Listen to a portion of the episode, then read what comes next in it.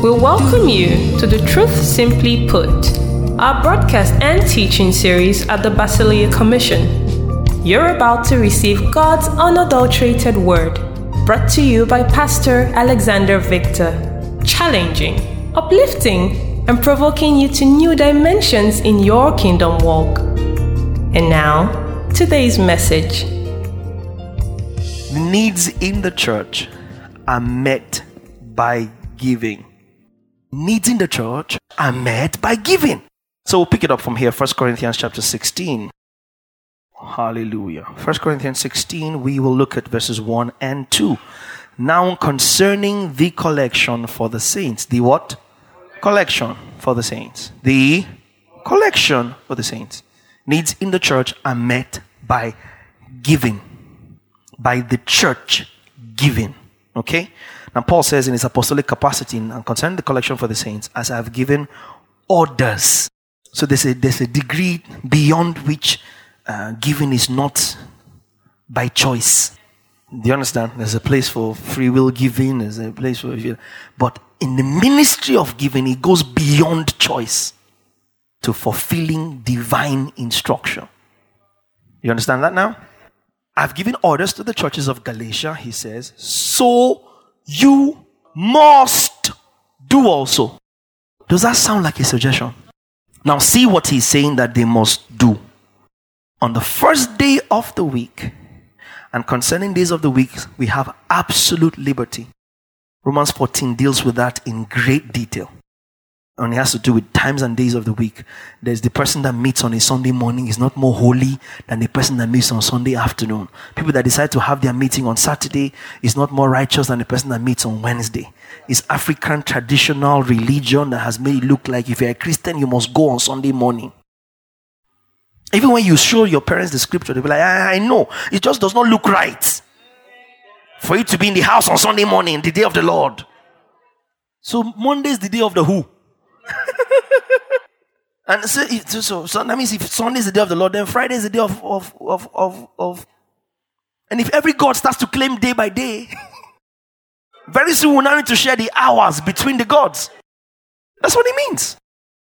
So concerning days of meetings and gatherings, Romans 14. Let's just see it. From verse 1 for context.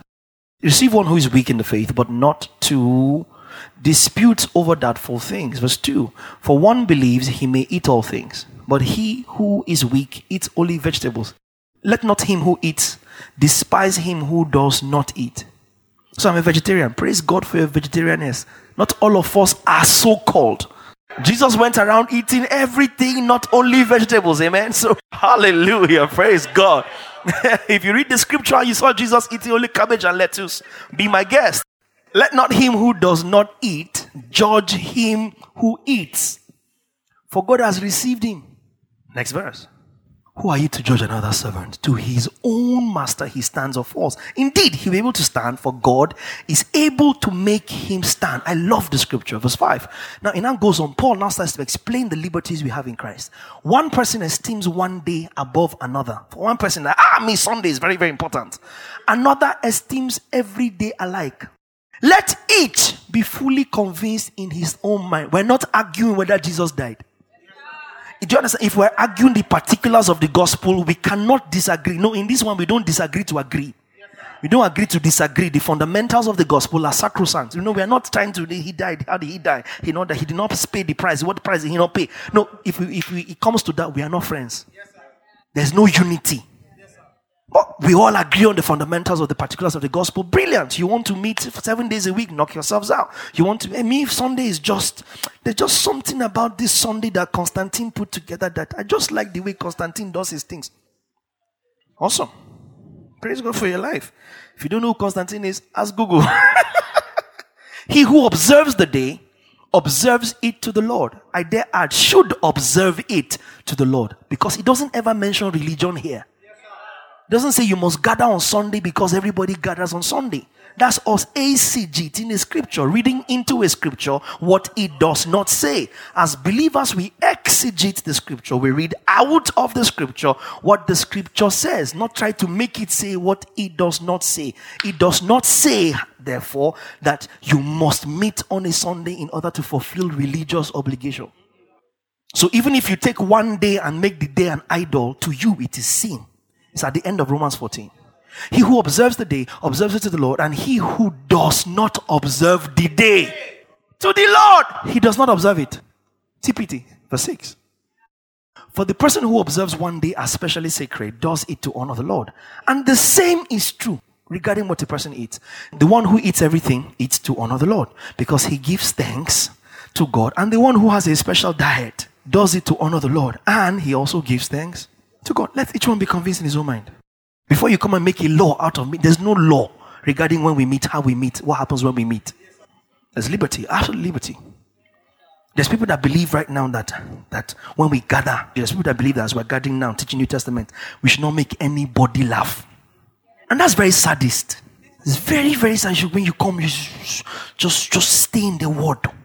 So it's people like that that champion a dichotomy of life. In other words, dichotomy of life. In other words, you should be different in church than you are outside. We are fueling hypocrisy. Sponsoring hypocrisy. So I can laugh with you out there, but when we gather as family, should not laugh. We're in the spirit. We're we in the flesh out there. We're we in the flesh out there. That's why you come and bring stuff. Let us be in the mood of worship. What is the mood of worship? And what is not the mood of worship? Now let's get ready for the word. Let's, no, you you are spiritual by nature, everything about you, you're sleeping, you're waking, you're movie watching, you're using the toilet, you're eating is all done in the residence of the spirit. Don't fuel hypocrisy.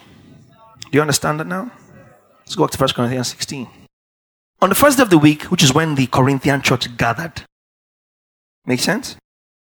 Let each one of you lay something aside storing up as he may prosper.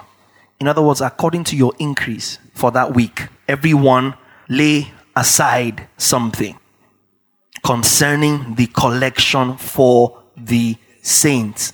You must do. So, whatever day is the day of your increase, lay aside something, storing up as he may prosper, so that when he, Paul, comes, there will be no collection. So Paul was hoping that whenever he came by Corinth, there's money ready to use for ministry. It's not when I come that we should start gathering money. Gather the money ahead of my coming for the saints, the needs of the church, the needs of the community of the believers. You see that in the course of this evening. So I put here giving liberally shows your commitment to your local church. Giving how? Liberally, remember that word? Haplotes? Yeah. Giving liberally shows your commitment to your local church. And while you're writing that, let me add, we are not saying that you are a member of a church because you give. We are saying you cannot be the member of a church committed and not give. Understand it? Giving liberally shows your commitment to your local church. That means, and I said this with every ounce of boldness and authority, you're not giving in a local church. You don't belong there. You don't belong. You're occupying space. And you don't have to belong somewhere to eat there. Needs in the church are met by giving. You give. You put it aside, you store it, you give. It's not an obligation, it's not a optional in that sense. Giving liberally shows your commitment to your local church. And you get used to looking after people because that's the way the, the, the word structures life to work. You give. We're not designed to hoard. We're not designed to. It actually stinks. So needs in the church are met by giving. Amen? Can we say that one more time? Met by giving. And we've seen that. Collection for the saints, order to the churches. This is what you must do. The categorizations of givings in the church, we have dealt with church administration to keep the needs of the church met. Giving to your pastors is an integral element of New Testament ministry giving. Okay? Giving to your pastors. First Timothy 5. Listen to me, guys. It, it is not healthy for a church if somebody has to come from outside to teach you to give. Yeah, it's, it's not healthy. I'm saying this from I, I grew up in church. Oh. So there are certain things that when we teach you, we have a we have a level of understanding concerning. You don't want to be the kind of church where somebody comes from outside to teach you what your obligations are. It's not healthy. So permit us to teach you freely so you can grow. Is that all right? First Timothy 5, verse 17. Let the elders, and that's the word presbyteros, let the elders who rule well be counted worthy of double honor. Especially, so there's double honor for elders who rule, and there's even more a special double honor for those who labor in the word and doctrine. And the church say, Give us the TPT. Those who labor in the word and doctrine. The pastors who lead the church well, ouch, should be, he's not even saying should be dashed well, you know, should be gifted well. It is the obligation of the New Testament church to materially support her pastors. Paul waived the right does not make it a doctrine. He would not have received the, but he said, I'm, I'm amply supplied, Philippians 4, having received from Epaphroditus what you sent. He also would not have received from the Macedonian church the support that he was getting even when he was no longer with them. So clearly, it was a one off incident with the Corinthian church that he waived this right. So it's malicious to think or submit that every man of God, every pastor should waive the right to material. It's in the interest of the church to be a blessing that, to those that are a blessing to you. That's the pattern we have been shown for giving. It is wrong to take off someone's ministry and not think in the same vein of being a blessing to them. It's wrong. It's not scriptural. It's not the way of Christ. So you can, say, well, I tried to give him, he didn't accept. Find a way to make sure something leaves you to someone who has blessed you in the word. Find a way. Find a way. So some people are very stubborn. They will not take. But you do something to ensure that you are a blessing to them. Because you perpetuate that flow. Does that make sense? The pastors who lead the church well should be paid well. They should receive double honor for faithfully preaching and teaching the revelation who is the revelation. Christ is the revelation. That means if anybody qualifies to receive any material advantage, it is he who preaches Christ. Yes, sir. Yes, sir. Are you guys hearing me? He who preaches Christ.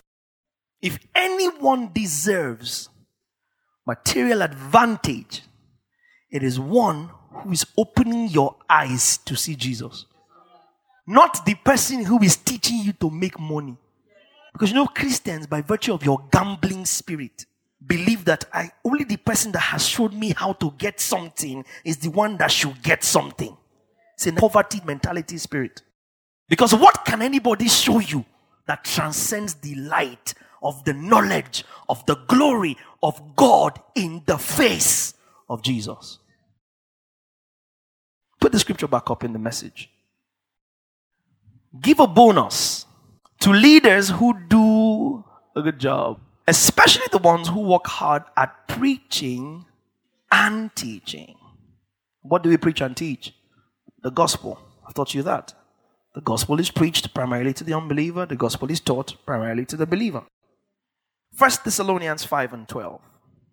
And now, friends, we ask you to honor those leaders who work so hard for you, who have been given the responsibility of urging and guiding you along in your obedience, the TPT. Dear brothers and sisters, make sure that you show your deep appreciation, deep appreciation for those who cherish you and diligently work as ministers among you. For they are your leaders who care for you, teach you, and stand before the Lord on your behalf. New King James. And we urge you, brethren, to recognize those who labor among you and are over you in the Lord and admonish you. As are over you in the Lord and admonish you. It's an obligation to honor those that labor over us. And she this goes across board as well. Learn to be a blessing to them. Start to develop the discipline of being a blessing to them. It doesn't have to cost much, but then it doesn't have to be little either. Do you understand? You know, if you can bring a car, don't bring biscuit. As you prosper, you saw that in First Corinthians. Are you following me? If you can afford a smartphone, don't bring a dumb one. Because people are laboring over you in the gospel. Are you following me? Learn to consciously be appreciative of your pastors because the gospel demands that of you. The gospel demands it of you, doesn't suggest it of you. Because you know, we start to feel threatened when we realize that, oh, this level of giving that is not optional. It's not like I don't want to give, it's like you're telling me to give. Yes! We are telling you to give. The reason why my name is Pav is that I will tell you, looking at you. So if you can do it, you should have no problem doing it when you're told. If you can do it, then just do it. Do it when you're told, do it when not told. But it's f- f- pride, really, and carnality to shut down because somebody said you should do something. Ah, guy, calm down. Why, why, why should you tell me what to do? I know what to do. Don't tell me what to do. If you know what to do, then do it. It shouldn't matter whether you were told or not told. It also shouldn't matter how you were told. I would have done it all. That's the way he spoke to me. You're a baby. You're a carnal. Because we don't have to be nice to you for you to do what is expected of you to do. The teacher comes in and begs you, say, please do your homework, please. I know you want to play games when you go home, you know, but please don't play game. Do your homework. No, the, the kid will tell you the truth. Let's not walk in resistance because we think we have a choice. Sometimes the most dangerous thing in the life of a believer is his or her free will. Did you hear what I said? Allow the Holy Spirit take over your free will. That's why you have the Spirit of God to come into the mind, the will of God. Which means the more you align to His mind, the more you align to His will, the less of yours gets in the way. Such that you, over time, the journey is that your free will becomes His will. His will is your free will. You will not do anything outside His will, and you will never struggle to do what is His will. And that becomes your free will. Be careful how you handle the things you have a choice in. Be careful. Giving to our pastors, giving to those that labor over us is an obligation for New Testament ministry. Do you understand that now? Let's look at the next one giving to the poor. Needs in the church are met by giving. First, giving to your pastors because they labor over you in the preaching and teaching of the gospel. Of the gospel. Giving to the poor. And I've explained what the New Testament standpoint on this is before. I've explained that giving is not philanthropy, it's not what you do out there. Nobody's saying you should not do it, but you do not do that at the expense of or before or in greater volume than the needs of the, let's use the word less privileged, or of the not so well off in the church. Okay? Galatians chapter 2 and verse 10. Galatians 2 and 10. So, so um, this, the background of this is that Paul and Barnabas went up, to, in fact, they took Titus and they went up to Jerusalem to speak to the elders about the gospel they were preaching, which the, the elders appeared to have a problem with. Yeah, because the elders were stuck in what Jesus was preaching before he was crucified. Do you understand? It took them a while to understand the fullness of the gospel of grace as has kicked in after the resurrection and ascension of Jesus and the advent of the Holy Spirit. He died, crucified, was buried, resurrected, ascended, and descended. That's the completeness of the finished work. Yeah, it doesn't end with him ascending. It ends with him ascending and then descending in the personality of the Holy Spirit now resident in the believer. So that's called the advent of the Holy Spirit. Okay, the coming of the Holy Spirit, which, which is not Pentecost. It happened at Pentecost. Pentecost was a pointer to that. The advent of the Holy Ghost. So, the, of course, we, we have known in this house that at the cross the dispensations changed. So you have the apostles and the guys in Jerusalem trying to stick to Jesus and his message as he as was preached before the cross and what happened after. And you have the likes of Paul who was coming in born out of due time, as he says, so having no issues understanding the gospel and then having to transmit those to people that had physically been with Jesus. So again, it's not how long you were in the Lord. People were with the Lord and missed his message. People were with Jesus, rich, with Jesus, and missed his message. And so Paul goes up to Jerusalem with Titus and, and, and Barnabas and have conversations with them, and then eventually sort of agree, you know, and it's, it's, it's another very, very theologically stimulating conversation in, in Galatians 2. It looks like they agreed on two gospels. Let's look at verse 6. Verse 6. But from those who seem to be something, where whatever they were, it makes no difference to me. God shows personal favoritism to no man. God shows personal favoritism to no man. It doesn't come quicker because you shouted the loudest amen. For those who seemed to be something added nothing to me. See verse 7. But on the contrary, when they, that's the apostles in Jerusalem, yeah?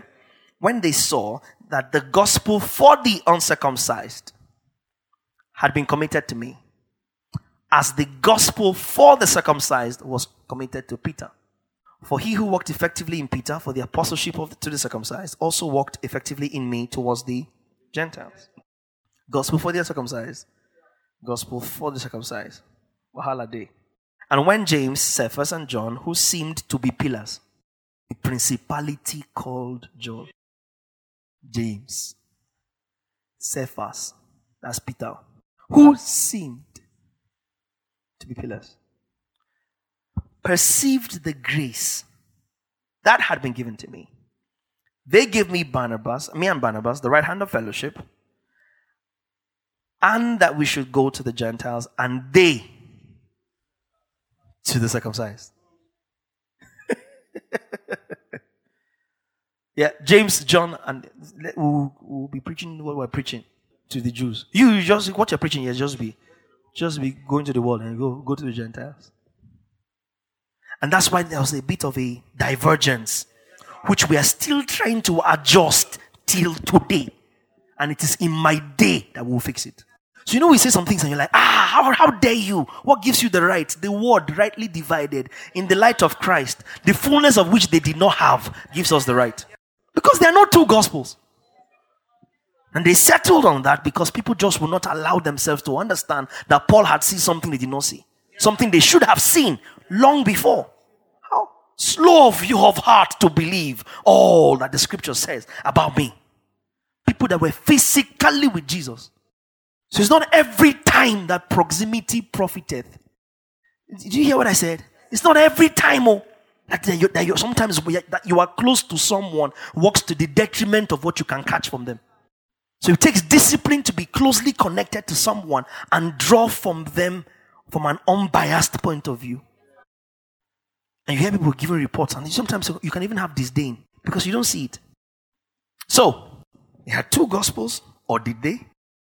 So they went there, and then they, they, they now let them go separate ways. See verse 10, which is what I need. They desired, that's the guys in Jerusalem, desired only that we should remember the poor. The very thing which I also was eager to do. Now, and sometimes I've also looked at it and thought that the poor means that the, the poor in the world, you know, but not the poor in the world. It's not, this, this is not the general public poor. This was the poor or those who were not so well off in the church at the time. Does that make sense? And it takes you going to the book of Acts to see that. It takes you going to the book of Acts to see that in Acts 11 27. Acts 11 27. And in those days, this is the timeline. This is the timeline that corresponds with that narrative in Galatians 2. Okay? And in those days, or in these days, prophets came from Jerusalem to Antioch. Remember this? Then one of them, named Agabus, stood up and showed by the Spirit that there was going to be a great famine throughout the world, which also happened in the days of Claudius Caesar.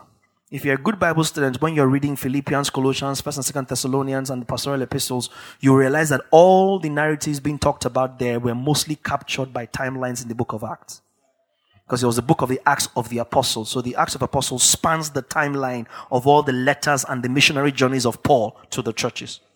Do you understand? So the issues that Paul is dealing with to Timothy, you'll find in the timeline of when he was in Corinth, when Paul was, when um, Timothy was in Corinth, when he was in Ephesus. All their journeys are captured in the timeline of the book of Acts. Does that make sense? So when you read some of those narratives, if you're diligent enough in Bible history, you can reference them to the timelines of where they were mentioned in the book of Acts. Make sense? So that reference in Galatians 2 is, is referencing the narrative in Acts 11 and verse 29. And then the disciples, each according to his ability, determined to send relief, palliative, to the brethren dwelling in Judea. Okay? This they also did and sent it to the elders by the hands of Barnabas and Saul. So, elders from Jerusalem have Paul, Titus, and Barnabas go up to them discuss the terms of the gospel, agree on something, and tells them, don't forget the poor. Whatever you are preaching, just don't forget the poor among us. Does that make sense? Prophets came from Jerusalem, which is where in Judea. Yeah? Jerusalem is in Judea.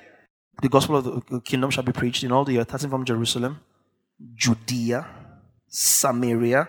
Jerusalem, Judea is the southern part of Israel former United Kingdom, United Kingdom of Israel until they split 10 tribes to the north, two tribes to the south, yeah, Judah and Benjamin. So Jerusalem is in Judea, and then the rest of this place began to be known as Israel. So formerly it was all the 12 tribes, sons of Jacob. Yeah, one was cut off. And then it began to be known as Israel and Judah. Judah or Judea had its capital in Jerusalem, and Israel had its capital in Samaria. So the region of Samaria came to be known as northern Israel. So when Jesus says, you shall be my witnesses in first in Jerusalem, because the upper room where they received the Holy Ghost was in Jerusalem, Judea, the state or the province, Samaria, the rest of Israel, uttermost part of the world. So for some of you, it doesn't matter, but I take my time and teach you so you understand scripture. Because somebody can know these things you are talking and you have no clue what they're talking about. It will not help your delivery of the gospel. That's why I take time and teach you. Because some of you didn't ever picture it before now. But this helps when Jesus is going to a place and he says he had to go through Samaria.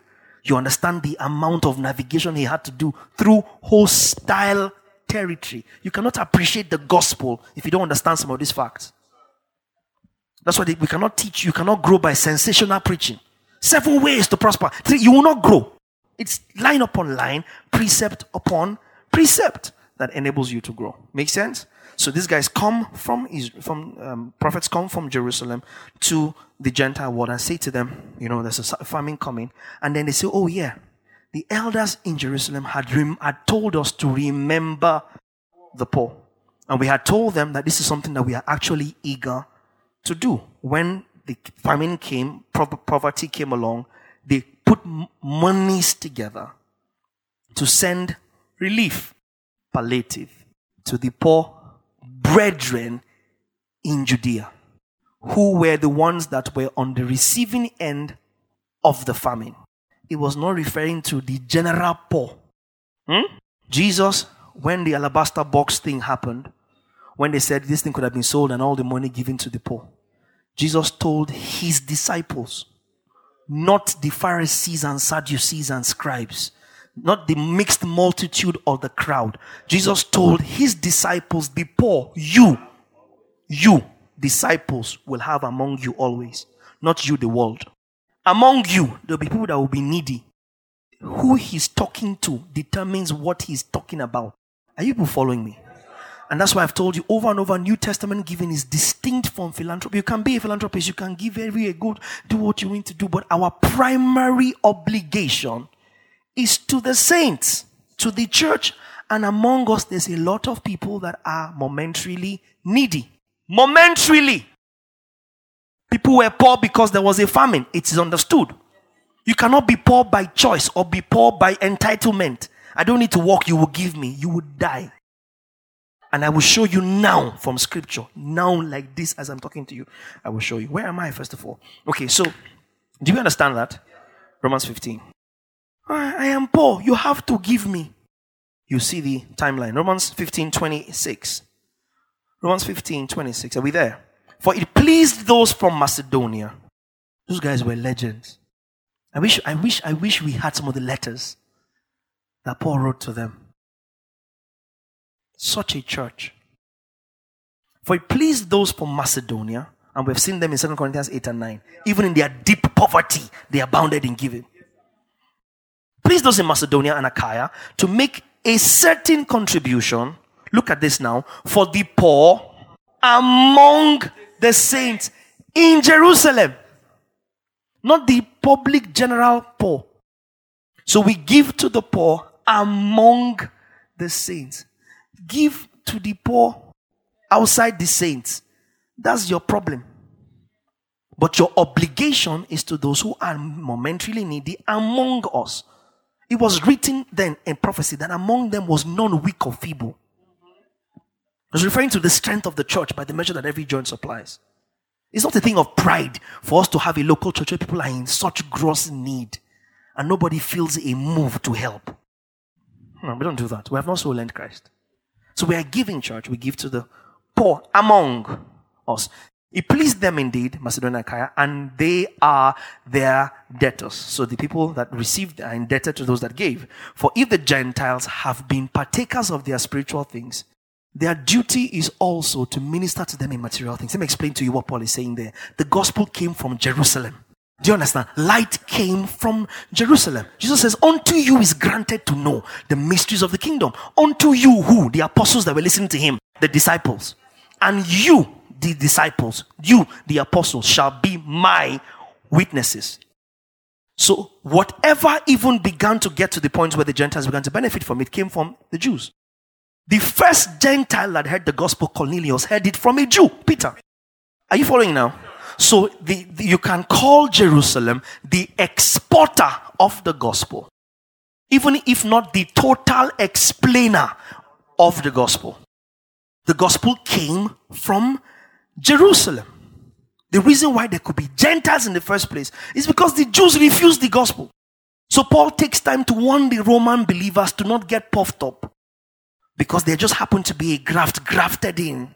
And don't think that because you were grafted in, God has taken his hand off Israel. That's what Romans is dealing with. Heavily in chapter 11. Are you following?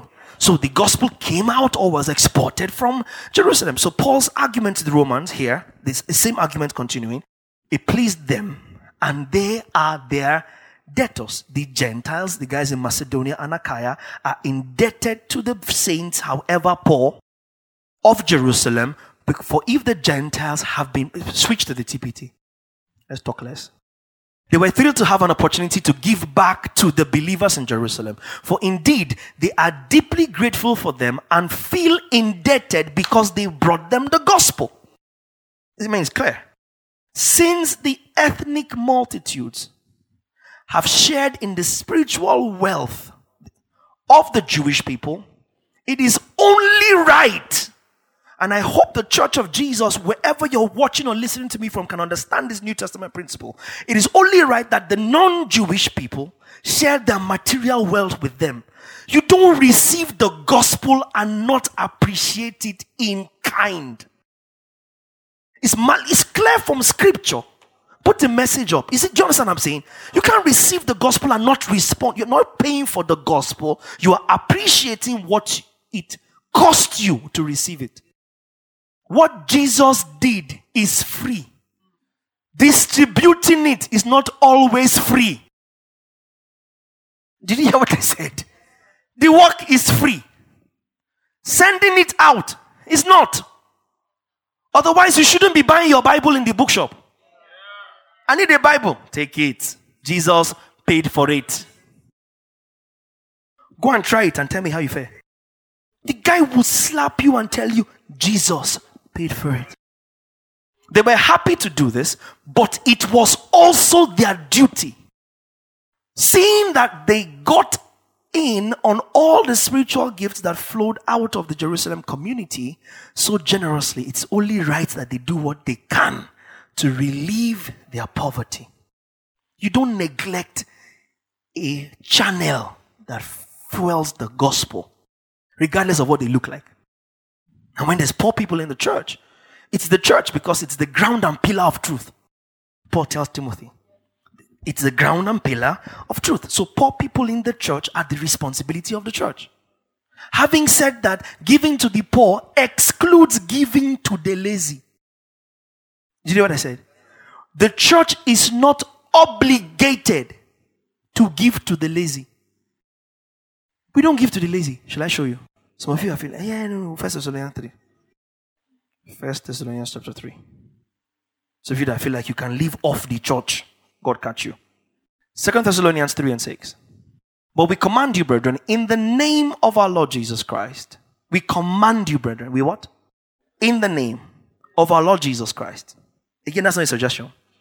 That you withdraw from every brother who walks disorderly and not according to the tradition which he has received from us. Pause. This is not a blanket statement. It is not telling you that anybody that is misbehaving cut off from them. Context is king. So the following verses now explain the context of what Paul is referring to as disorderly. Verse 7. Four, you yourselves know how you ought to follow us, imitate. For we were not disorderly. He wasn't saying we didn't act anyhow, even though they didn't act anyhow, but that's not what he was saying. We were not disorderly among you. See the semicolon? About to explain to you what it meant to not be disorderly. Nor did we eat anyone's bread free of charge. Yeah? We worked with labor and toil night and day that we might not be a burden to any of you, even though we know that we are you are under obligation to look after us. Not because we do not have authority, but to make ourselves an example of how you should follow us. For even when we were with you, we commanded you this. TPT. We instructed you with these words Anyone who does not want to work for a living should go hungry. And the church say, You are not my problem. And all of us are sons of God. This matter is a family matter. Any son of God that does not want to work it, it, should go hungry. Thank yourself. Because you see, there's nothing that is driving poverty in Nigeria like the spirit of entitlement. Do you understand? Like it is your fault that you are better off than me. That's, that's honestly. People are offended that you are ahead compared to them. You did your hair when I've not did mine. No. You can't have did your hair if I've not did mine. I have to have did mine for you to can do did yours. I'm serious. And you see people greet you, and once you go past, they have this the life out of you because you are smiling in this bad time. I'm serious. And that's you must learn to live your life on his conclusion, not their opinion. People are offended. How can you dress this nice? How can you smell nice? And my children have not eaten. That's why people beg you, and when you don't answer them, they get angry at you. Like you budgeted them in your salary. Do you understand? On the, on the 8th of December, I will meet somebody on the road. I will meet somebody in church who will ask me for a particular 6,000 that they have budgeted, I have to give them. That's witchcraft. Such a person should go hungry. Put up, put up, put up in the message. Don't you remember the rules we had when we lived with you? If you don't work, you don't eat. Why should I be working for you to eat? Am I the one that died for you? For a righteous man, one will scarcely die. You are righteous, I agree. I'm not dying for you. Am I the one that said it? Romans 5 said it. Romans 5 should have said, Die for somebody that is righteous. He said, For a righteous man, person no degree die. So you will not come and kill me. For you, I will not die. I will preach the gospel. I will lay down my life for the gospel. Uh-huh. I will esteem you more highly than myself, but you don't want to walk. You want to use my own work to eat. You will go hungry. Because as a church, we are not obligated to sponsor nonsense. Lots of people believe that if you're a church, you have money. You know, just walking. You time the service, you come towards the end, with take offering. Now come and say, sir, to have 1,000. And people have the same story. You know, people have the same, people that beg, they have the same story. Listen, for somebody who wants to work, there's never nothing to do. Now, we don't want to hear this because we want to pray. Press one or two buttons, abracadabra, anointing oil, water, handkerchief, and get what you need. It's the poverty mentality that has struck Africa. That's why these scams exist the most here. If you are willing to work, there is never nothing to do. You have the mind of Christ. You have the Spirit of God. You don't listen to me, look at me. You don't need special prayer to prosper at what you do. You don't need harvest service. Bring what you used to work, let's bless it. Seest thou a man diligent in his way? It doesn't say, seest thou a Christian, sir. Do you hear what I said? Seest thou a man diligent in his way. They are universally applicable principles from God anybody can apply and prosper. If you keep at it long enough. What is your thing today? You sow, you need to leave it. Tomorrow you are cooking, you leave it because you're looking for quick gratification. What to bring money now? You cook and kept in a place. You didn't, ah, I didn't sell. Who knows you are there? Have you been there long enough for, for the people to notice that the landscape has changed because of your table? Because if I've lived in a place for two years and I'm not used to a table there, it will take me a while to actually notice the table when it comes. I will drive past it and it will take a while for me to go, wait a second. This table. You will go past it and go and buy pepper. Go past until there's pepper here.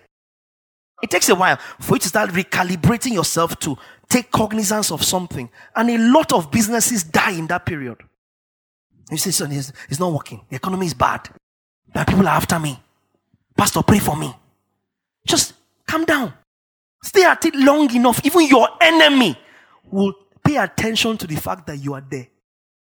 So we don't, we're not, we don't sponsor laziness. We sponsor genuine needs, but we don't sponsor laziness. You come today, tomorrow, day after, you will die of hunger.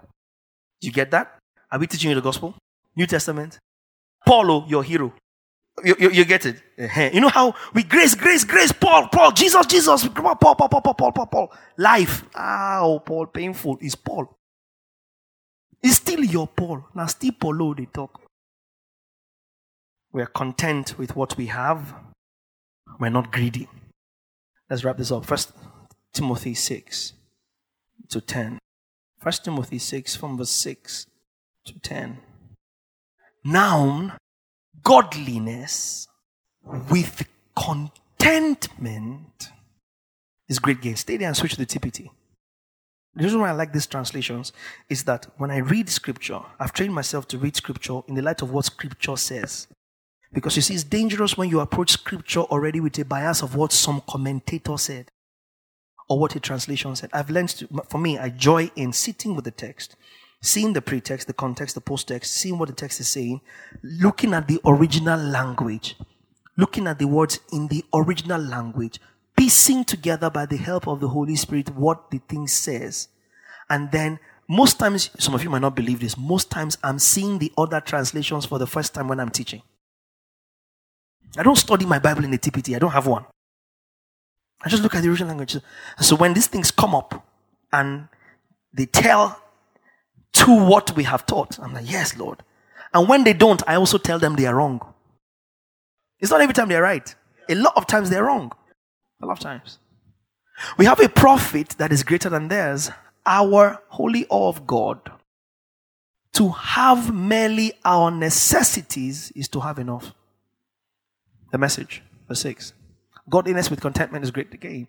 A devout life does bring wealth, but it, it's the rich simplicity of being yourself before God. Go back to the New King James and we'll continue to verse 10. Now, godliness with having God, basically. I mean, content, with what you have, is great gain. Seven. For we brought nothing into this world, and it is certain we can carry nothing out. Eight. And having food and clothing, with this we shall be content. TPT. Because of this, food, food and clothing is enough to make us content.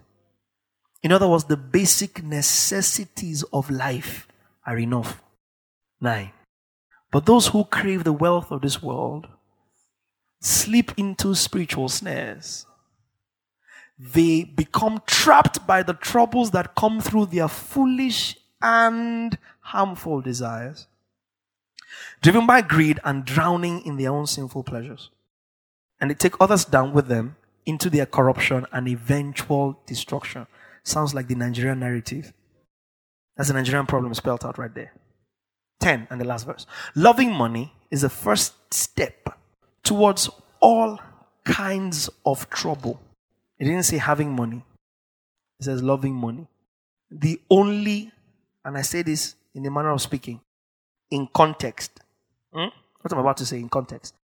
The only surviving enemy of God, Mammon, Selah. The problem in your faith is not devil.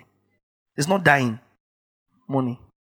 The love of money, New King James, verse 10, is the root of all kinds of evil, for which some have strayed from the faith in their greediness and pierced themselves through with many sorrows.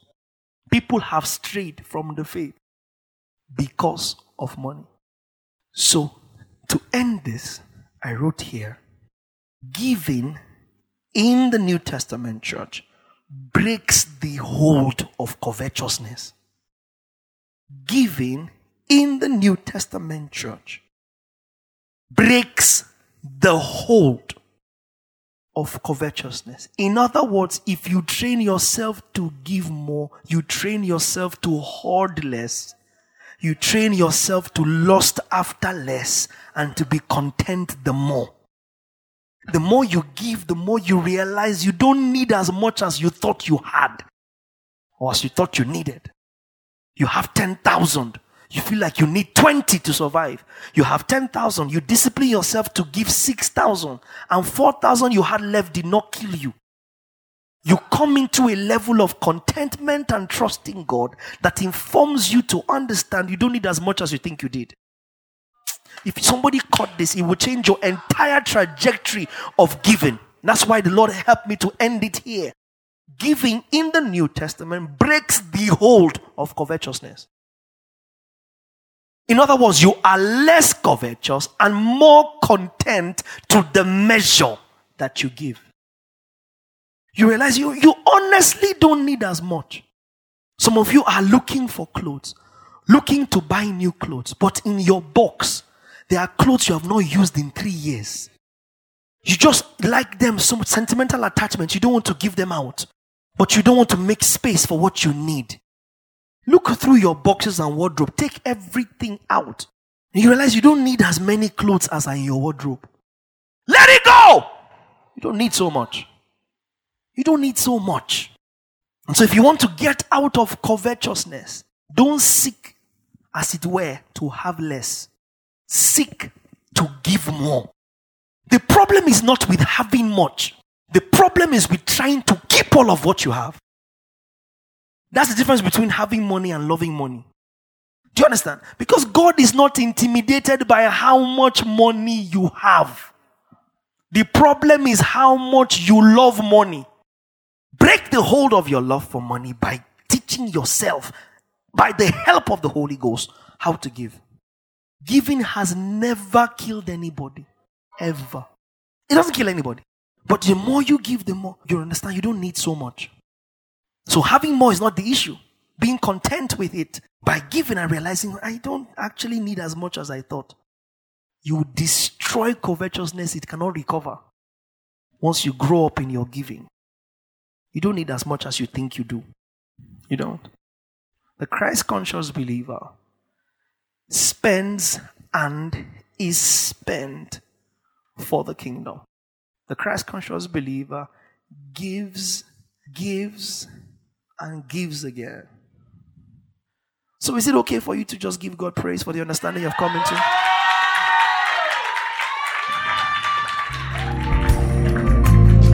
This concludes this message. Thank you for listening, and we hope it has been a blessing to you. For inquiries and further information, please send us an email to info at the or visit our social media platforms.